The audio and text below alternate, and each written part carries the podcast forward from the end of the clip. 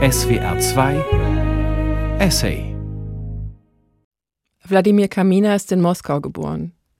Heute lebt der Schriftsteller in Berlin im Prenzlauer Berg. Er kam nach Deutschland lange bevor Wladimir Putin Präsident Russlands wurde. Natürlich beschäftigt es Kamina sehr, was gerade ausgehend von dem Land passiert, in dem er geboren wurde. Im letzten Jahr habe ich öfter mit Kamina zu tun gehabt und immer wieder hat er die Geschichte Russlands mit der aktuellen Situation zusammengedacht. Deshalb habe ich ihn gebeten, das aufzuschreiben. Und entstanden ist folgender Essay.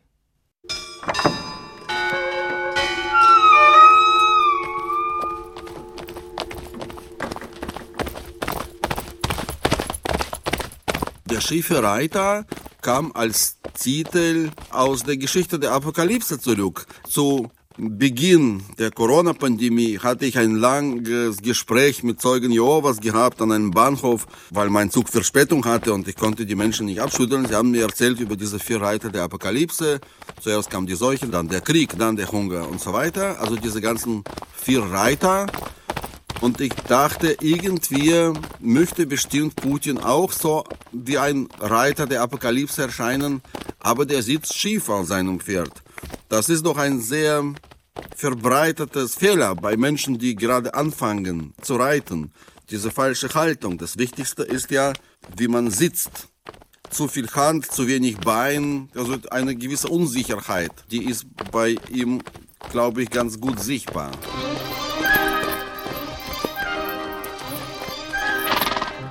Putin. Der schiefe Reiter. Essay von Wladimir Kamina. Der Internationale Strafgerichtshof in Den Haag hat Ermittlungen bezüglich der Kriegsverbrechen der russischen Armee in der Ukraine aufgenommen. Damit sind die Träumereien von einem möglichen Machtwechsel in Moskau in absehbare Zukunft vom Tisch.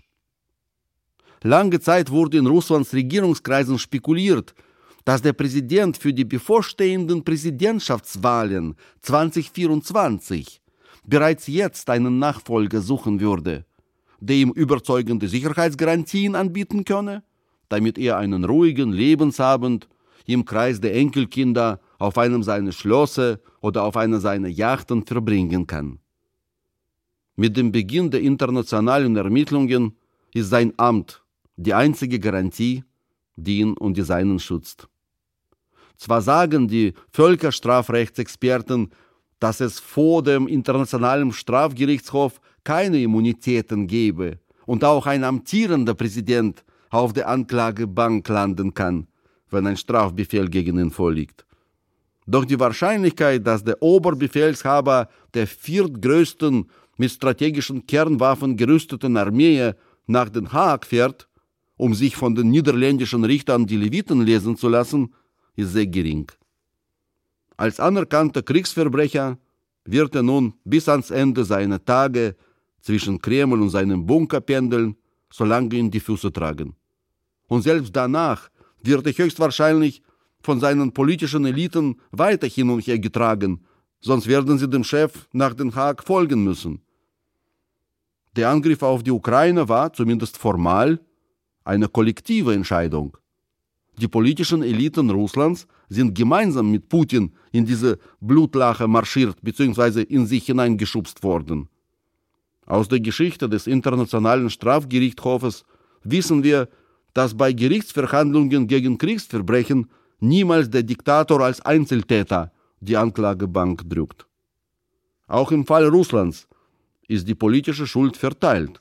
Sie umfasst seinen Sicherheitsrat, der dem Angriff auf die Ukraine und der Vernichtung der Städte zugestimmt haben musste, seine Minister und sein sogenanntes Parlament, das jede menschenverachtende Entscheidung des Führers mit Schwung euphorisch absegnete. Diese Menschen werden alles in ihrer Macht Stehende tun, um seine Präsidentschaft ins Unendliche zu verlängern, damit sie an dem Internationalen Strafgericht in Den Haag vorbei gleich zum jüngsten Gericht in den Himmel rübergleiten. Ob sie dafür die Wahlen in Russland gänzlich abschaffen und das Grundgesetz noch einmal umschreiben müssen, spielt keine Rolle. Hauptsache, Putin bleibt. Den Europäern und Amerikanern ist dieser Mann höchst suspekt. Die Politiker des Westens nennen ihn verrückt, wahnsinnig, aus der Zeit gefallen. Aus meiner Armeezeit weiß ich noch den Grundsatz, es wird niemand für verrückt erklärt, solange er keine Seife ist. Und der russische Präsident ist keine Seife. Wer ist also der Mann im Kreml? Wie ist er dahin gekommen und wie gelingt es ihm, das große, freiheitsliebende russische Volk ruhig zu halten? Ich befragte darüber den stellvertretenden Chef des großen und wichtigsten oppositionellen russischen Radiosenders Echo Moskau, Maxim Kurnikov. Дорогой Максим, Lieber вы в качестве журналиста als Journalist имели дело, begleitet. неоднократно имели дело с русским президентом. Wie würden Sie ihn als Mensch, als Person Как бы вы характеризовали его как личность? Как личность, Als Person? ну, он КГБшник. А, И, это, наверное, главная его э, составляющая. Er ist Mitarbeiter des Komitees der Staatssicherheit. Das Я ist не das знаю, Hauptmerkmal насколько seiner аудитория, Person. которая будет это слушать, Er gehört zu dem Teil der Gesellschaft, die man noch vor kurzem als Rentner auf der Bank hinter der Garage bezeichnete. э, российский гараж. Но вот есть такая категория военные пенсионеры из гаражей.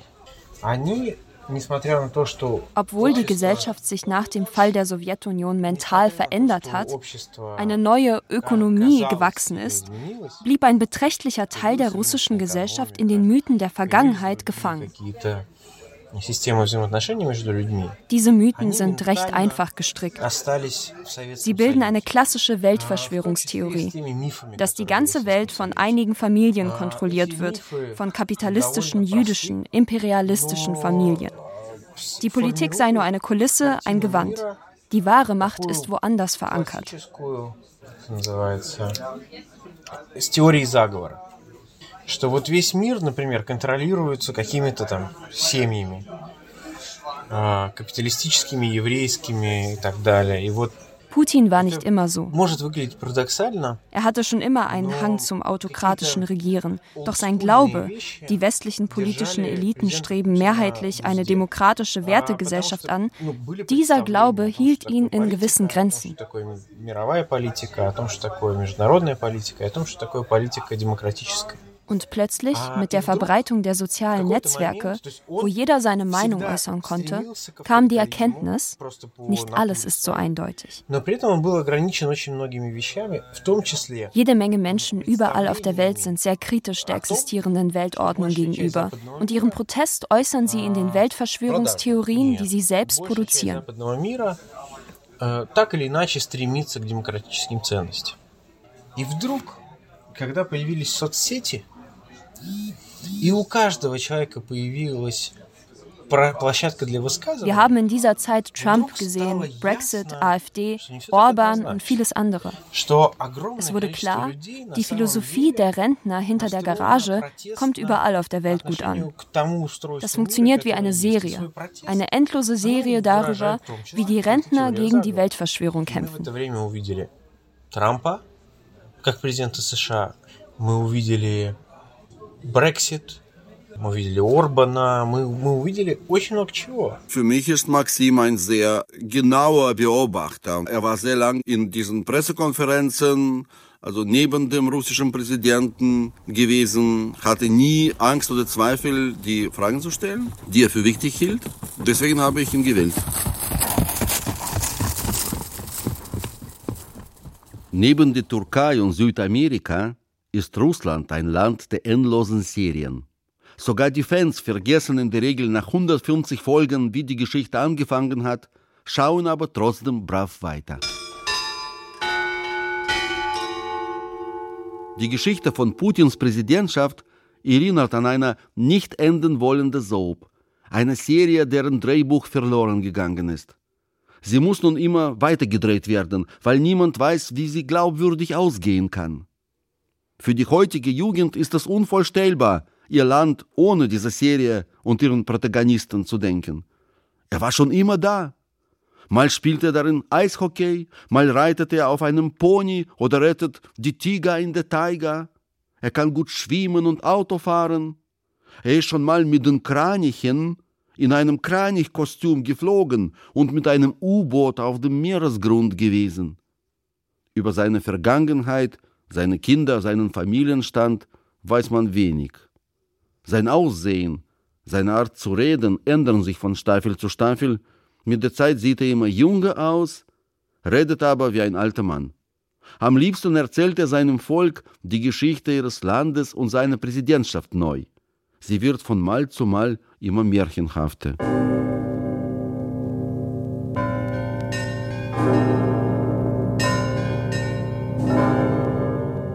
In deutschen Märchen kommen die Heldinnen und Helden durch harte Arbeit und Zurückhaltung zu ihrem Glück.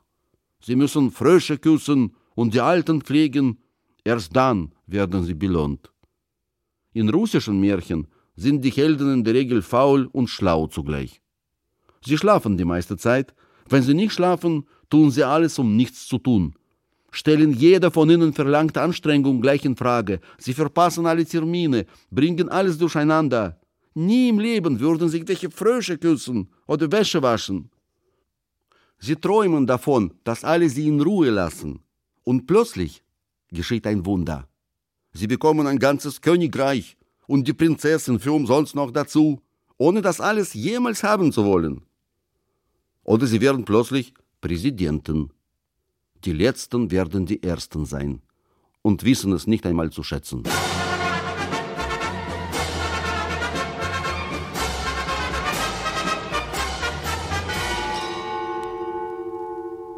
Die längste russische Serie aller Zeiten heißt also Präsident Putin. Sie läuft auf allen Fernsehkanälen ohne Pause, jeden Tag von morgens bis abends seit 22 Jahren.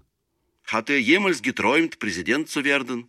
Vaterlos aufgewachsen, hat er seine schwierige Kindheit auf den Hinterhöfen St. Petersburgs verbracht. Dort bekam er die erste Lehre in Sachen soziale Kommunikation. Wenn ein Konflikt unvermeidlich ist, soll man als Erster zuschlagen. Auf diese Weise kann man den Gegner überraschen.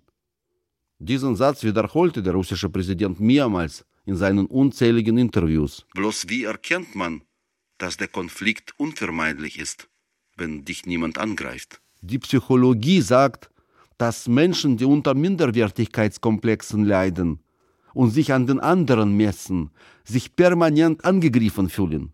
Sie reagieren oft gereizt, auch wenn gar nichts ist. Sie verspüren den Drang, sich ständig beweisen zu müssen, leben in einer Traumwelt und verwechseln sie oft mit der Realität. Meine Landsleute träumen gern. Die Realität ist trostlos. Die langen sechs Wintermonate im Jahr, schier endlos, ein dünn besiedeltes Land mit sümpfigen, schwierigen Böden, mageren Ernten und ein archaischer Staat, der sich jeder Volkskontrolle entzieht und mit stumpfer Gewalt auf Widerstand reagiert, all das lädt die Menschen zum langem Schlafen und Träumen ein. Alle Versuche, diese Realität zu reformieren, gehen in Russland senkrecht von oben nach unten und lösen sich im Sumpf der Wirklichkeit auf. Kommunismus, Reich Gottes auf Erde, die Veränderung der menschlichen Natur, sind alles Projekte, die typisch sind für ein Land, in dem die Menschen keinen Einfluss auf den Staat haben. Anstatt langsamer Verbesserung der Lebensumstände wird von passionärem Teil der Bevölkerung ein radikaler Bruch mit der Realität betrieben. Dafür gedeihen auf diesem Boden die verrücktesten Ideen und gesellschaftlichen Konzepte. Von der Idee des Kommunismus bis hin zu den skurrilsten Sekten der Vergangenheit. Hier nur einige Beispiele. Springer nannten sich die Menschen, die sich nur auf Stelzen bewegten, weil aus ihrer Sicht nur diejenigen einen Platz im Paradies finden würden, deren Fuß die sündige Erde nie berührte. Die Chlisten kastrierten sich, um der Sackgasse der Erbsünde zu entkommen und sich besser auf das einzig Wesentliche zu konzentrieren, auf das Bewundern der Vielfalt der Schöpfung. Die Löchrigen hießen diejenigen, die in ihren Häusern ein großes Loch im Dach bohrten, um nachts die Sterne sehen zu können. Während die anderen europäischen Länder fleißig ihre Schiffe für lange Reisen aufrüsteten und auf See gingen, um weit weg von zu Hause sich zu bereichern und in Indien, Asien, Amerika, die Einheimischen zu versklaven, waren die Russen damit beschäftigt, sich selbst zu kolonisieren. Sie gingen zu Fuß oder zu Pferd von zu Hause los, kolonisierten Tundra und Taiga im Norden, die Steppen und Wüsten im Süden. Um der Leibeigenschaft zu entkommen, siedelten sie sich in den Gegenden ein, wo früher nur Hase und Wolf einander fröhlich grüßten, gaben sich jedoch keine große Mühe beim Gartenbau. Es konnte ja jederzeit passieren, dass sie von ihrem Staat bedrängt weiterziehen müssten. Die Russen wurden als Letzte christianisiert, nach ihnen keine mehr. Und der Grundsatz, dass die Letzten die Ersten sein werden, macht sie zu Auserwählten. Als letztes christianisiertes Volk der Erde wussten sie die Antwort auf die Hauptfrage des Christentums, warum Jesus so lange auf seine Wiederkehr warten lässt. Er wartete nämlich, bis die Richtigen christianisiert wurden, die Sonntagskinder, die Träumer, die an das Wunder glauben. Den Pinselweisheiten von Apostel Paulus und Co., die in den Menschen bloß fleißige Ameisen sahen, konnten sie nichts abgewinnen. Der Glaube an Wunder hat sich später im kommunistischen Experiment und in der Abneigung des Kapitalismus wiedergespiegelt. Ein Tellerwäscher bleibt immer Tellerwäscher, auch wenn er Millionär wird. Jede Arbeit ist vergeblich, nur ein Wunder kann die Welt retten, sagten unisono die schnurrbärtigen russischen Philosophen. Den Glauben an das Wunder behielten die Russen in Zeiten der Monarchie, des sozialistischen Aufbaus und im Fegefeuer des zu spät gekommenen Kapitalismus. Sie haben nie aufgehört zu träumen. Sie schufen darin ihre eigene Realität, eine Traumrealität. In dem berühmtesten sowjetischen Lied wurde diese Realität auf den Punkt gebracht. Wir wurden geboren, um ein Märchen wahr werden zu lassen, singt der Chor der sowjetischen Armee.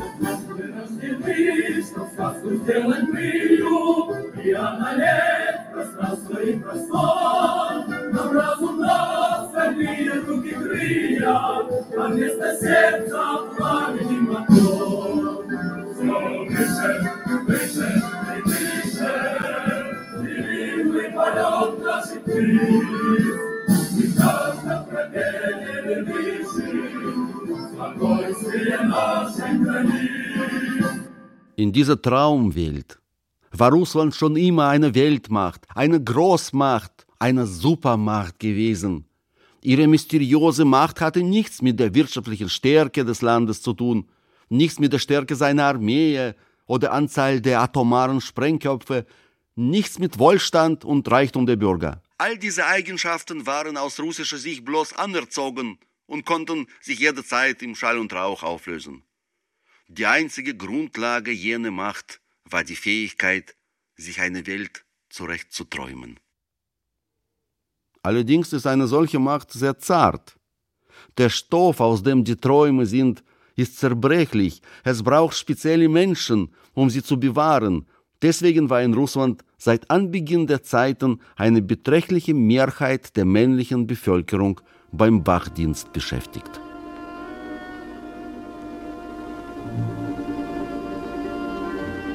Der Wachmann ist der perfekte Job eines Tagträumers.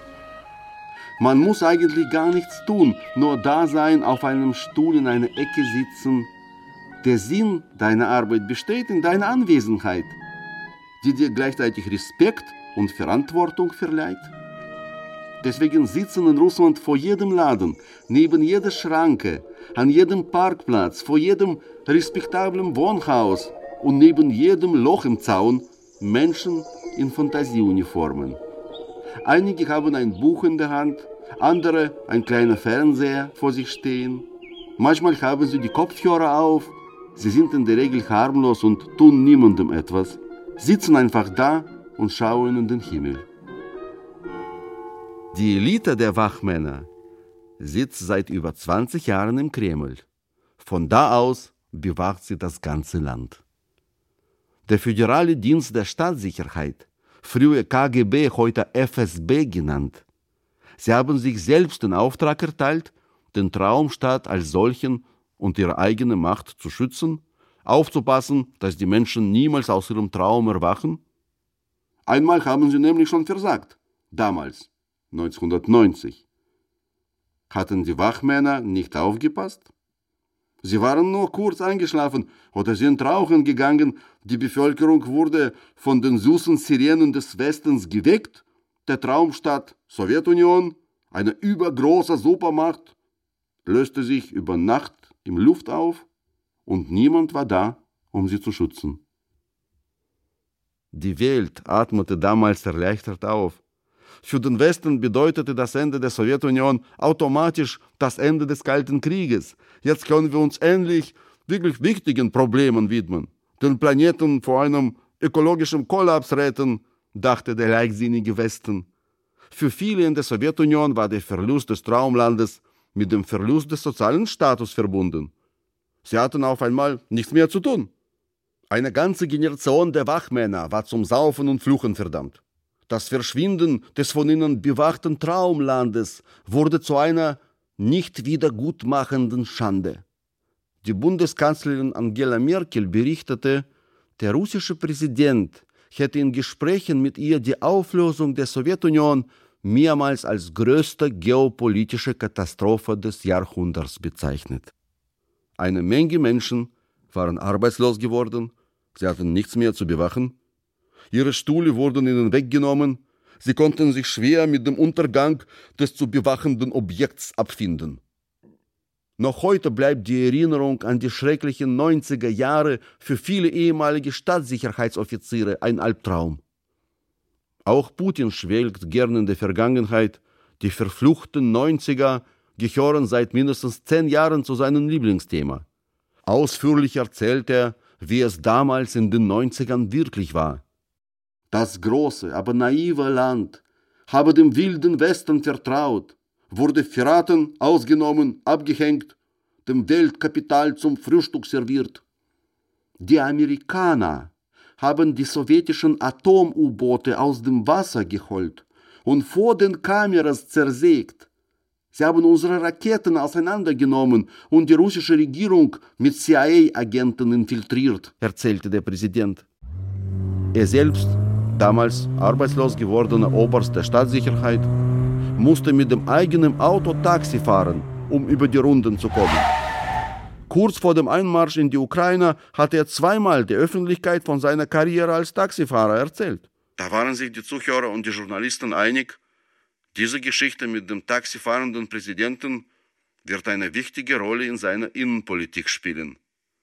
Möchte er vielleicht die russischen Taxibetriebe unterstützen? Niemand konnte ahnen, dass er vom Taxi auf Panzer wechselt und die Ukraine überfällt. War die Taxifahrergeschichte also nur ein Ablenkungsmanöver, um die Öffentlichkeit zu verwirren? Warum erzählt er sowas überhaupt? Der Wahrheitsgehalt seiner Ausführungen war schon immer dürftig gewesen. Die Geschichte lässt viele Fragen offen. Wenn er wirklich in den 90ern als Taxifahrer unterwegs war, warum hat sich bis jetzt kein einziger Fahrgast von ihm gemeldet? Entweder wurden sie alle von der Staatssicherheit auswendig gemacht und eliminiert, oder er ist die ganze Zeit damals leer gefahren. Niemand traute sich, zu dem zukünftigen Präsidenten ins Auto zu steigen. Der Taxifahrer entwickelte sich zum Taxitreiber. Er begann seinen Kreuzzug gegen den Westen, droht Europa mit Atomwaffen, will Deutschland im Winter einfrieren lassen. Die europäische Öffentlichkeit steht noch immer unter Schock. Der Mann wirklich wie ausgewechselt.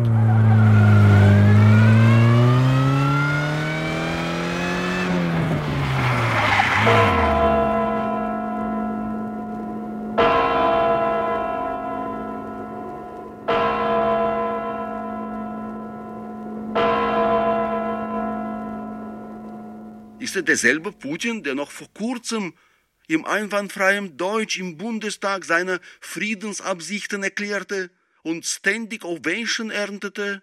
Russland ist ein freundliches europäisches Land. Für unser Land, das ein Jahrhundert von Kriegskatastrophen durchgemacht hat, ist der stabile Frieden auf dem Kontinent das Hauptziel.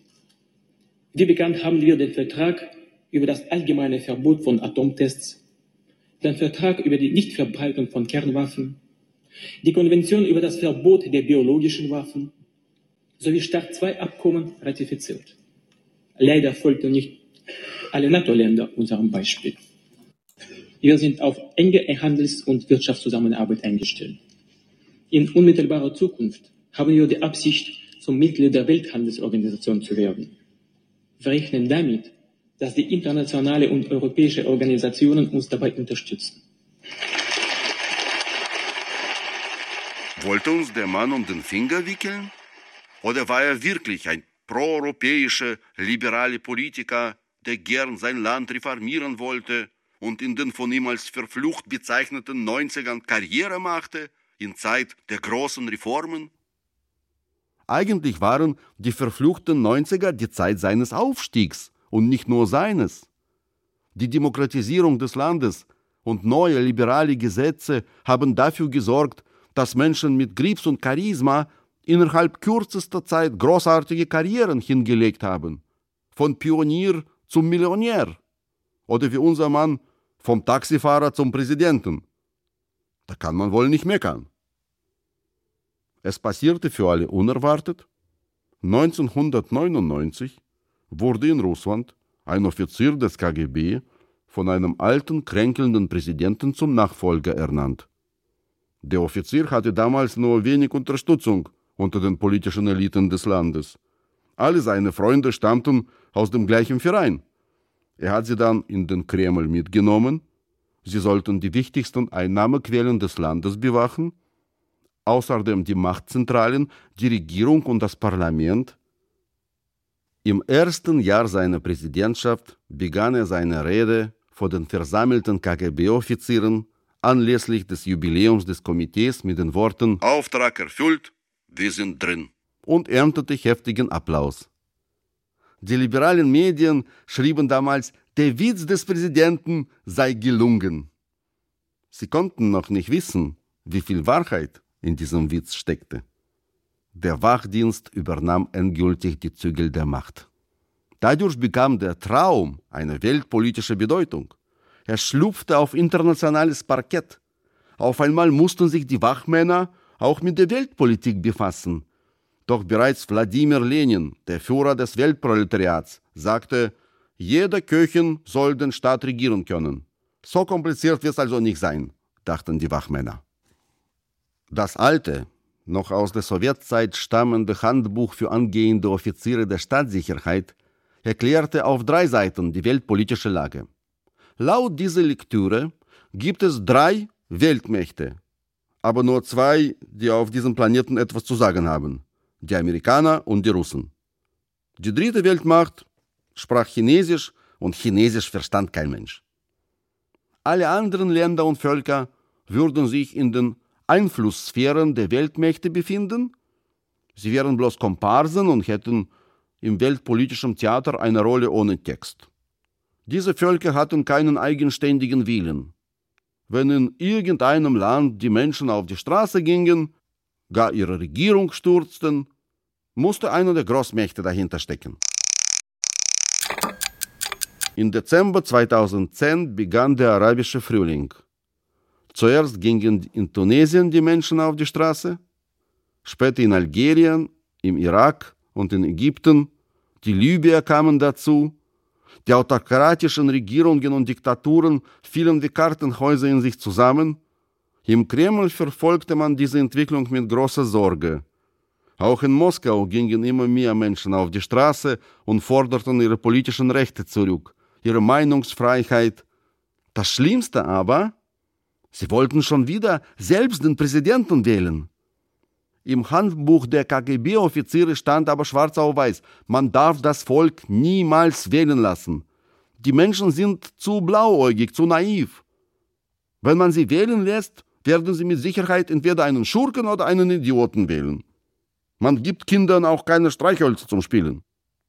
Besonders stark war die russische Führung angeblich von den Bildern aus Libyen betroffen. Der schlaue Diktator Muammar al-Gaddafi ebenfalls ein ehemaliger Oberst, der seit 42 Jahren das Land regierte, wurde ermordet. Noch einen Tag vor seinem Tod hatte Gaddafi laut offiziellen Umfragen die Unterstützung der 99 Prozent aller Libyer. Nun wurde seine Leiche in der Fischabteilung eines Lebensmittelladens auf Eis gelegt, seine Unterstützer standen Schlange, um sie anzuspucken oder mit einem Besenstock zu berühren. Der arabische Frühling schien ein erfolgreiches Konzept für den Machtwechsel in nicht demokratisch regierten Ländern zu sein. Die Frage war bloß, wer? Wer steckte dahinter? Zwei Jahre später gingen die Ukrainer auf die Straße und stürzten ihren Präsidenten, nachdem er den Befehl gegeben hatte, auf Demonstranten zu schießen. Putin zweifelte nicht, das Ganze war eine Provokation der Amerikaner. Wer sonst könnte es sein? Wir waren es nicht, die Chinesen auch nicht. Es blieben also nur die Amis übrig. Ein cleverer Schachzug, dachten die russischen Offiziere. Es war ihnen klar, die Amerikaner wollten die Ukrainer als Satellitenstaat nutzen, als den langen Arm der USA. Sie hatten es auf das russische Traumreich abgesehen. Gut, wenn ein Konflikt unausweichlich ist, muss man zuerst angreifen, dachte der Chef und schickte seine Leute auf die Krim und in die Ostukraine. Ab sofort begann der Stellvertreterkrieg, der sich zuerst hauptsächlich auf diplomatischem Parkett abspielte. Die Beziehungen zwischen beiden Ländern verschlechterten sich beinahe täglich. Die Diplomaten wurden ausgewiesen, die Konsulate geschlossen. Die Putin-Soap erreichte einen neuen Höhepunkt.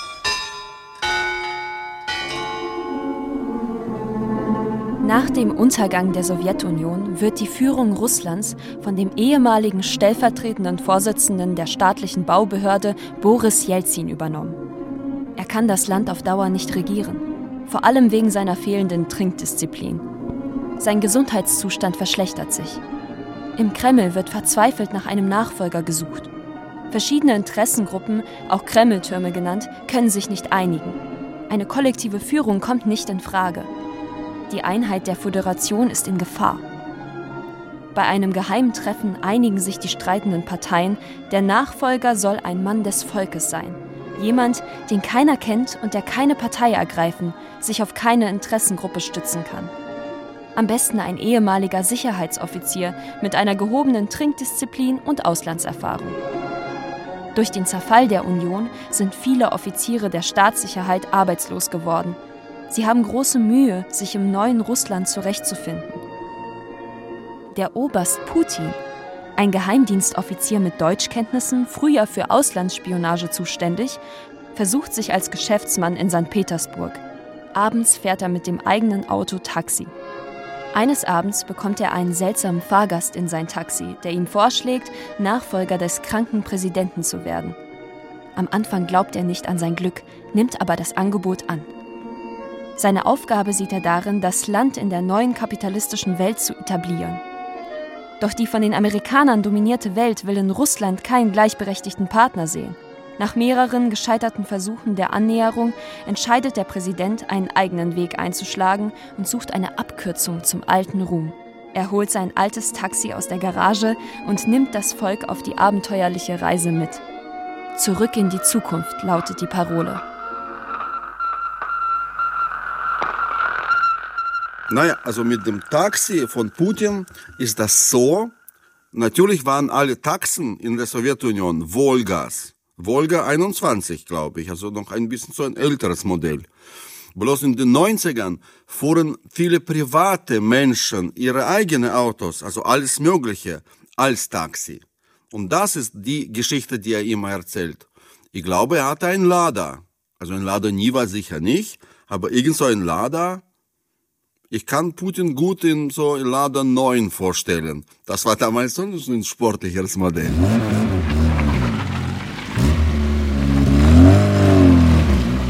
Es wurde immer schwieriger, beinahe unmöglich für die Russen, ein amerikanisches Visum zu bekommen. Sogar die amerikanische Botschaft in Moskau war so gut wie dicht. Einige versuchten es über Indonesien, andere suchten ihr Glück in Warschau, wenn sie einen Reisepass mit EU-Visa besaßen und mit Westvakzinen geimpft waren, konnte es klappen. In Amerika lebten offiziell nur etwas über drei Millionen Russen. Die meisten hatten ihre russische Staatsangehörigkeit nicht aufgegeben. Und jedes Jahr kamen neue dazu. Wer weiß, wie viele von ihnen früher beim Wachdienst gearbeitet haben? Wahrscheinlich dachten die Amerikaner, alle Russen, die nach Amerika reisen wollen, haben nur eins im Kopf, sich in den amerikanischen Wahlkampf einzumischen oder zu spionieren. Americans, eine Serie über russische Spione, wurde mit Emmys und Golden Globes überschüttet und zählte eine Zeit lang zur beliebtesten Serie in den USA. Zum Glück ist der Serienmarkt in Amerika groß und die Serien werden relativ kurz gehalten. Nach acht Staffeln laufen sie in der Regel aus. In anderen Ländern dauern die Serien Jahrzehnte. Die Darsteller altern mit den Zuschauern zusammen.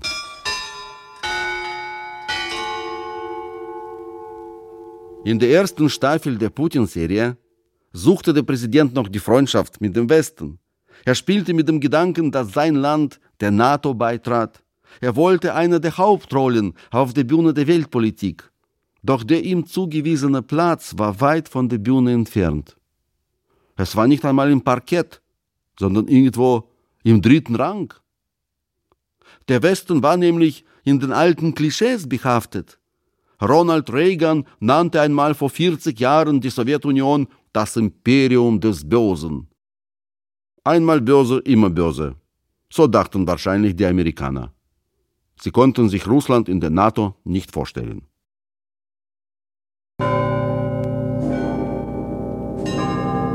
In Russland war man gekränkt von der Gleichgültigkeit des Westens und fühlte sich nicht ernst genommen als vollwertiges Mitglied der Weltpolitik.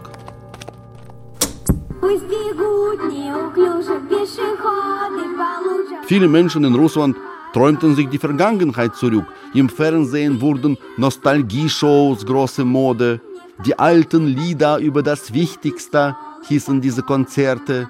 Sie eroberten rasch die Charts, die neuen Stars, die Idole der Popkultur mussten aus ihren Gucci-Klamotten wieder raus und in die alten sowjetischen Anzüge rein.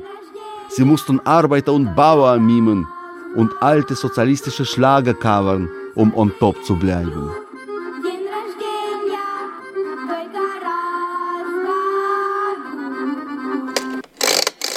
Natürlich hat man das mit einem lachenden Auge beobachtet. Es war allen klar, was geschehen ist, ist geschehen. Eine alte Volksweisheit besagt, das Gehackte kann man nicht rückwärts drehen, aus einer Bulette wird kein Rind entstehen. Der Kuckuck der Zeit machte keine Mittagspausen. Das Rad der Geschichte geht nur vorwärts und niemals rückwärts. Warum eigentlich nicht? Hat es jemand schon mal probiert? Und wenn alle fest daran glauben, die Augen schließen, die Luft anhalten und sagen, Stopp! Das Rad der Zeit, wende dich!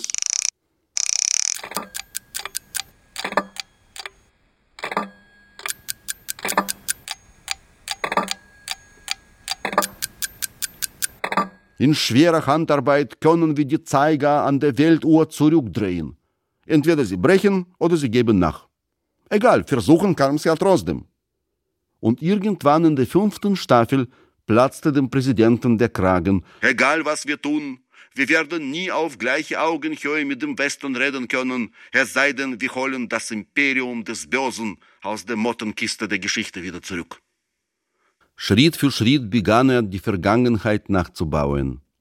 Er nahm die letzten bürgerlichen Freiheiten weg, unabhängige Richter, mündiges Parlament und freie Presse ersetzte er durch seine Handlanger, er manipulierte die Wahlen, schrieb das Grundgesetz um und nahm sich mehr Macht, als die russischen Zaren oder ein sozialistisches Politbüro jemals hatten.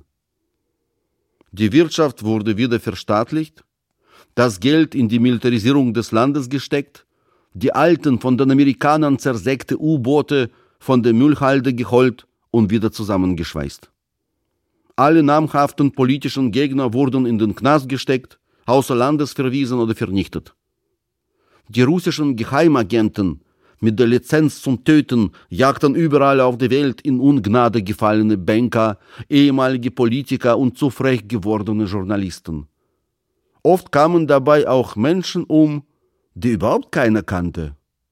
Waren es zufällige Opfer? Oder vielleicht die Passagiere aus Putins Taxi, aus den verfluchten Neunzigern, damit sie niemandem erzählen konnten, was sie ihm damals für ein Trinkgeld gegeben hatten.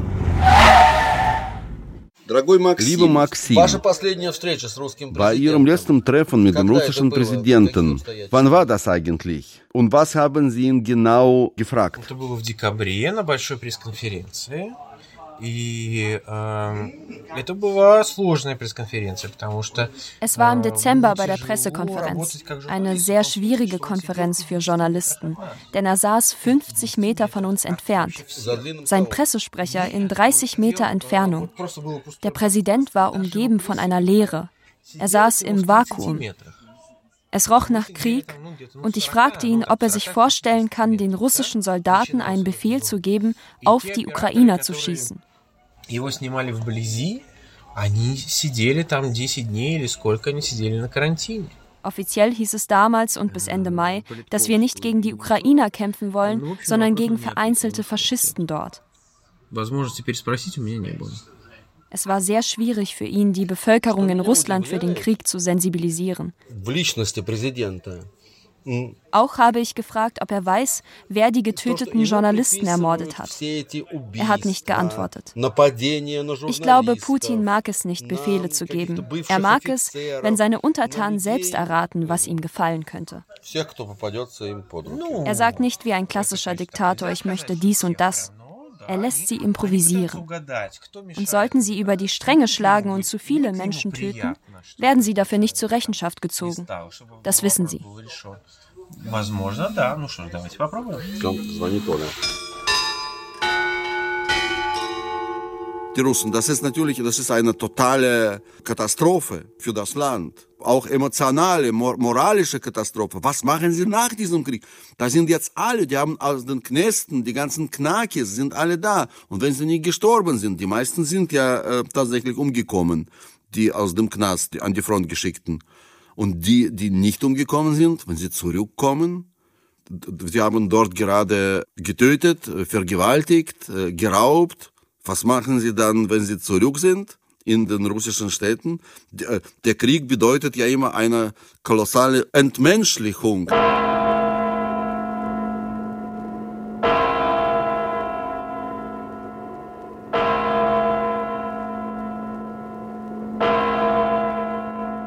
Der neue Traum Russlands ist eine auf den Kopf gestellte Welt. Gleich nach Beginn des Krieges gegen die Ukrainer, den man nicht Krieg nennen durfte, sprach der Präsident im Stadion von der großen Liebe, die er zu den Menschen in diesem Land empfinde. Er zitierte aus der Bibel, dass es nichts gibt, das man für seine Freunde nicht tut. Die Tatsache, dass seine Freunde im Osten der Ukraine von ihm getötet, ihre Kinder weggenommen, die Häuser zerschossen werden, dass er die Ostukraine vernichtet, hält ihn nicht davon ab, von der Liebe zu dieser Region zu sprechen. Man könnte seine spezielle Operation eine Erzwingung der Liebe nennen. Er will von der Welt akzeptiert und geliebt werden.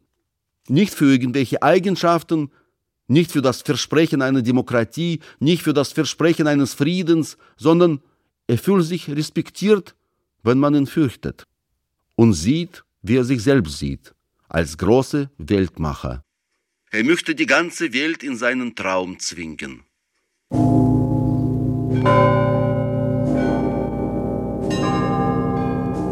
Der Gerechtigkeit halber muss an dieser Stelle gesagt werden, seit der russische Präsident diese neue gefährliche Pirouette dreht, das heißt Krieg in Europa führt, auf eine Konfrontation mit dem Westen setzt, ist das Interesse an Russland, an ihm selbst und seiner geheimnisvollen russischen Seele deutlich gestiegen.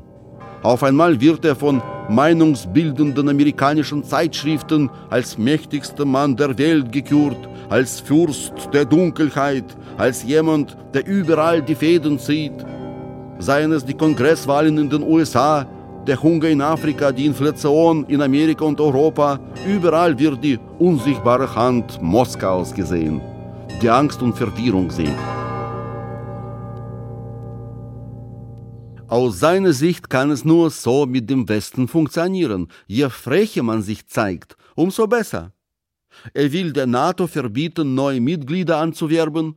Er betrachtet die Nachbarländer Russlands als seine Vasallen, nimmt die europäischen Grenzen nicht ernst und schießt schon mal einen oder anderen amerikanischen Satelliten vom Himmel ab. Wer ist der Mann mit der eisernen Faust? titeln daraufhin die Zeitungen der freien Welt. Was will er? Ist er der neue russische Zar, der dem liegen gebliebenen Imperium wieder auf die Beine hilft? Oder ein aus der Zeit gefallener Autokrat, der sich mit letzter Kraft an der Macht festzuklammern versucht? Wie ernst sind seine Drohungen und wer kann ihn beruhigen? Biden, Macron oder gar Scholz? Möglicherweise würde ihn Frau Merkel besser verstehen. Sie ist aber nicht mehr im Amt. Sie will mit ihm nicht mehr reden. Sie ist zeitig in Rente gegangen, obwohl sie zwei Jahre jünger als er ist. Für ihn ist die Rente keine Option. Und das Jahr 2022 scheint ein heißes Jahr für ihn zu werden, ein Jahr des großen Spiels, alles oder nichts. Also die stehen da, wo sie stehen und die Militärhilfe die europäische schwankt, aus ganz einfachem Grund, weil sie schon alles, alle ihre verrosteten Panzer und verschimmelten Raketen abgegeben haben. Die Lagerräume sind leer. Bei den Russen das Gleiche. Die haben auch drei Viertel ihrer Munition abgeschossen, haben sich total gezeigt von allen Seiten, alle taktische, strategische Punkte, Raketenabwehr. Jetzt hat die ganze Welt gesehen, was eigentlich das für eine Armee ist. Also alle sind entblößt in diesem Konflikt. Beide können kaum noch stehen. Na, jetzt wäre der richtige Zeitpunkt natürlich zu verhandeln.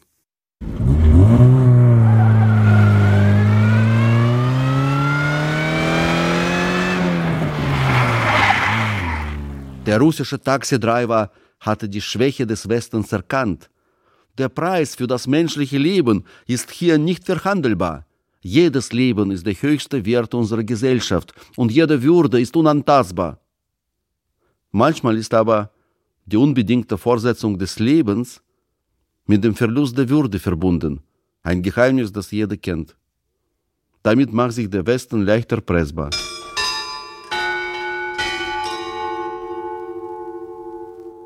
Das Jahr 2022 ist laut dem chinesischen Horoskop das Jahr des Wassertigers. Selbstbewusstsein, Abenteuerlust und Risikofreude sind gefragt. Nicht gerade Eigenschaften, mit denen der Westen glänzt. Die Politiker des Westens haben ihre Strategie mutig gewählt. Sie spielen auf Zeit. Irgendwann fangen sie wieder an, mit Putin zu telefonieren, längere Gespräche zu führen auf Englisch, Französisch, Deutsch, sich nicht um die Telefonkosten scheren. Das Thema ist egal. Hauptsache, wir bleiben im Gespräch. Das nächste Jahr wird nämlich das Jahr des Hasen sein. Dann sind wir wieder wer.